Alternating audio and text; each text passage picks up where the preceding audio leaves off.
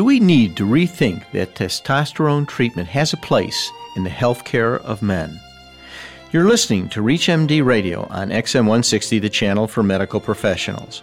Welcome to the Clinicians Roundtable. I'm your host, Dr. Maurice Pickard.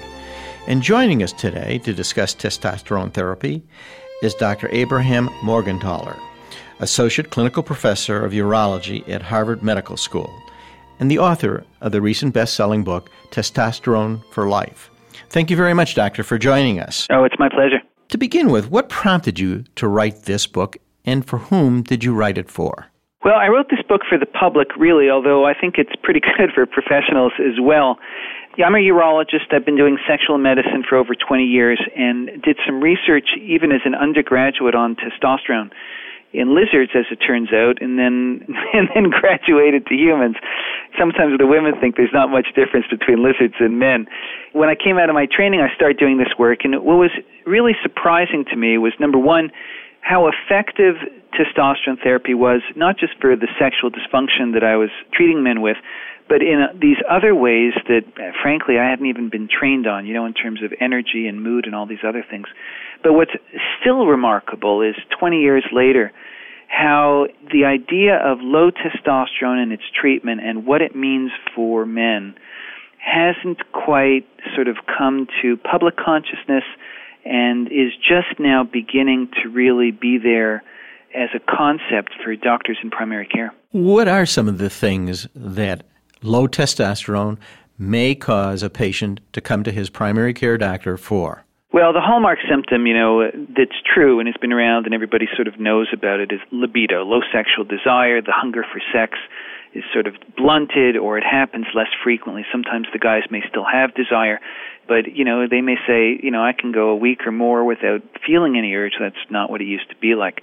But I like to break it into sexual and non-sexual symptoms. The sexual symptoms are diminished desire, erectile dysfunction, difficulty achieving an orgasm, like it takes more work or concentration or time, uh, diminished intensity of the orgasm experience.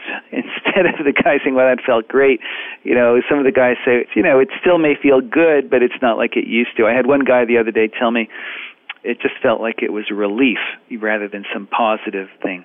Those are the primary sexual symptoms. The non-sexual symptoms that, especially in primary care, the doctors may hear is chronic fatigue lack of energy, lack of motivation, feeling almost like they've got a, a brain fog. Some of the guys describe it as if they're every day they're walking through mud. You know, there's just sort of that extra effort to get anything done, falling asleep after meals. And then something that's sort of more recent is, you know, we're on an exercise kick in this country. Maybe we need more and more of it. But there are a lot of guys who go to the gym, they know how much weight they can move and how they progress. And the guys say, you know, I haven't been able to make my usual progression. Those are the primary symptoms. The other one that's really interesting now is this overlap around mood. So a lot of the men with low testosterone turns out may not be out and out, you know, depressed, but they feel flat, they feel blah, they feel gray. And then an interesting thing is sometimes if the wives or the girlfriends are there, I'll ask the guys, "Do you feel cranky or irritable these days?" And often the guys will say, "No, I think I'm okay." And and the women are nodding their head like, yes, he really does have a shorter fuse. But the guys may not be aware of it, but the people around them may. In my practice, I, men were very reticent to complain about anything. They very often put their best foot forward with their doctor. Everything is great. And I would back into this diagnosis when I took their height, and they were getting shorter. My practice was in internal medicine, and as I aged, so did my practice. And so this was one of the things that, gee, why are they getting shorter? And then you began to look for osteoporosis, and you would back into the low testosterone problem just by taking somebody's height. Is this something that certainly is an issue, and I think probably underdiagnosed in the male population? Well, that's a really interesting story. You know, there is, and of course makes sense I don't think most guys are aware of it. We're all used to sort of getting measured and stuff as we go through high school or go see the pediatrician as we're getting older. Once guys reach their, you know, mid-adult years, it's unusual for them to get their height taken anywhere, even in many medical practices. I mean, good for you for doing it. But of course it goes along with it. There's a screening questionnaire for testosterone deficiency or its other name hypogonadism, which is called the ADAM ADAM for androgen deficiency of the aging male. And one of the questions is about have you lost height? Because it does go along with this. And there is this remarkable association between low testosterone and osteoporosis in men. And part of our practice, even though I'm a urologist, I do so much testosterone work that we do DEXA scans in men because low testosterone is associated with this. And not only, you know, we find a fair amount of osteoporosis, much more than we would expect in the natural population. And uh, you know, when you look at the images, the images on the DEXA scans, you're not really supposed to be making you know, diagnoses of vertebral fractures and whatever, but it's X-ray technology. You get an image, and it's not unusual at all for us to see, you know, these wedge fractures or compressions of the vertebrae. I'm an avid sports fan, and anabolic steroids have become really a dirty word, and it probably has filtered into our culture. Uh, testosterone and related drugs are all bad. How do you get patients to accept that there may be some good, especially since Congress has now called testosterone a controlled substance with a possible five years in jail? And don't you think that this might make a difference in how quickly we are going to prescribe it? Man, this is a difficult issue because testosterone in general has a lot of bad associations. One of them is this one that you're mentioning about anabolic steroids and cheating and the bad athletes. You know, the other for physicians is the fear about testosterone and prostate cancer. But, you know, I had a patient not that long ago who came to see me, had low testosterone. I wrote about him in my book. And he's sort of a salt of the earth guy, you know, manual labor, and he's got classic symptoms of testosterone. And I really thought that he was going to get benefit from treatment. And so I wrote out the prescription for one of the uh, testosterone products. And as I'm handing him the prescription, he says, Now, doctor, this isn't one of those steroids, is it? and of course it is a steroid. And then the conversation goes into our bodies are loaded with steroids. Normally it's a natural chemical. You know, we have a variety of steroids in our body, including cholesterol, by the way. Estrogen is a steroid. You know, things that, you know, cortisol is a steroid. But in the end, he didn't want it, no matter what I said. And so that association, you know, is a difficult one. And even people who are better educated and understand the explanation still have some hesitation if it comes up as a category, our associations with it are so powerfully negative. But I would clarify one thing, which is that people also think that testosterone then is illegal as a controlled substance. And important for the listeners to understand whether they're physicians or healthcare providers or just you know regular folks, that testosterone is not illegal. It's legal. It just needs to be prescribed by a physician and has to be prescribed for medical indications, namely the normalization of a testosterone deficiency. If you're just tuning in, you're listening to the Clinicians Roundtable on ReachMD Radio on XM 160, the channel for medical professionals. I'm your host, Dr. Maurice Pickard, and joining me to discuss testosterone therapy is Dr. Abraham Morgentaler, Associate Clinical Professor of Urology at Harvard Medical School. Well, some people say that there are two to five million American males who have low testosterone. Should we be testing more of them, even those without symptoms, similar to checking somebody's blood sugar or cholesterol?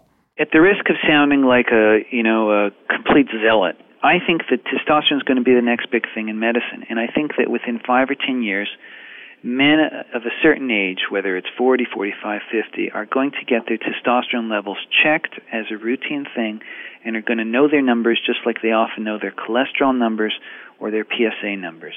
And the reason I think so is the data coming out that associates testosterone with a variety of some of the most important medical conditions that we know of is getting stronger and stronger. Example, if you look at diabetic men, adult onset diabetes, Studies show multiple ones now that somewhere between 40 and 50 percent of those men are going to have low levels of testosterone. So that's an association. So what do we do with that? Well, it's unclear. But even more interesting with the diabetes story is that if you take men without diabetes, without the metabolic syndrome, and you follow them longitudinally, and there are several studies like this now, men who are in the lowest quartile of testosterone, without symptoms, just based only on their blood tests, have double the risk of developing diabetes and or the metabolic syndrome an average of 11 years down the road. Double the risk compared to men with higher testosterone levels.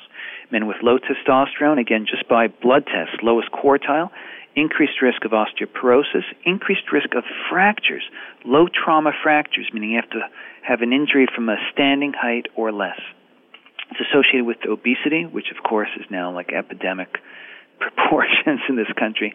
And then one thing that's just unbelievable is there are now four studies published just in the last few years in the United States and in Europe that men with low testosterone die sooner than men with normal testosterone, matched for comorbidities.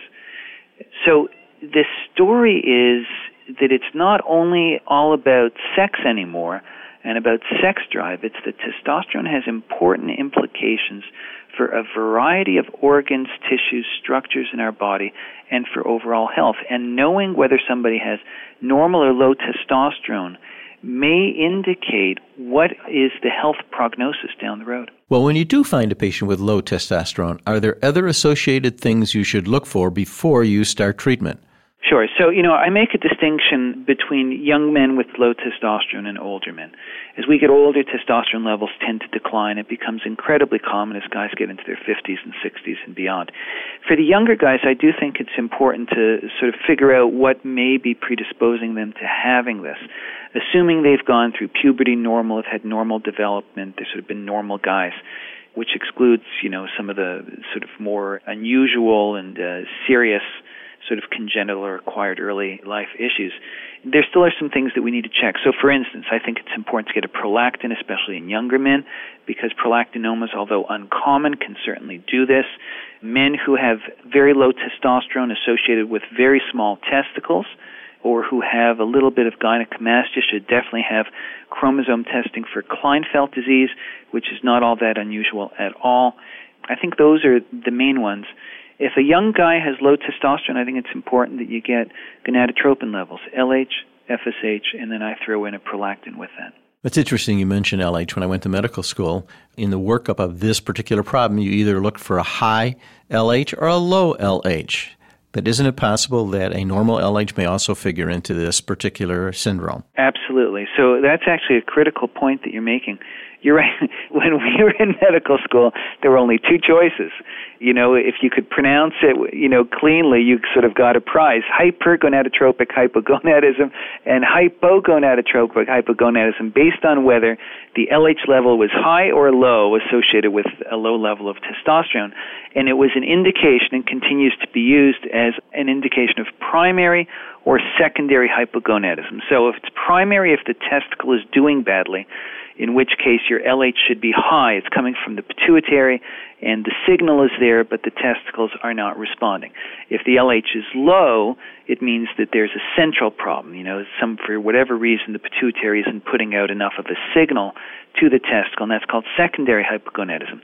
But here's the thing: is that the average run-of-the-mill garden variety low testosterone of aging which accounts for probably 95% of my practice and the practice of anybody who does this work in adult medicine, the LH actually is normal. And it comes about almost like a balancing act between the testicle being able to produce less testosterone despite an adequate signal and the sensing mechanism centrally, hypothalamus and pituitary, being less sensitive to low levels. And so they're not able to produce as much of the LH. So, a common question I get when I speak to medical audiences about this is Doctor, I have a patient whose testosterone was low, but his LH was in the normal range. Should I bother to treat him? And the answer is yes, absolutely. That's a very common thing. It didn't fit into the two categories we learned about when we were in medical school or in training, but it's common. And actually, all we really care about, we don't really care that much about LH except to help us sometimes in the extreme cases, explain why there's a problem. The actual effector cell that matters to the body is testosterone. If it's low for whatever reason, and if he, the guy has symptoms, there's a good chance he's going to see symptomatic benefit if we treat the low testosterone. Well, we've certainly been talking about a new approach to something that we shied away from medical school and later on in our residencies, and that is the use of testosterone in our male patients. It appears that a whole new area is opening up for the use of this drug. And I'd like to thank our guest from Harvard Medical School, Dr. Abraham Morgentaler, who has been discussing low testosterone and testosterone therapy. He has also written the best selling book, Testosterone for Life. Thank you very much for joining us. Great to be with you. And I'm Dr. Maurice Pickard, and you've been listening to the Clinicians Roundtable from ReachMD Radio on XM 160, the channel for medical professionals. ReachMD, online, on demand, and on air please visit us at reachmd.com and thank you for listening.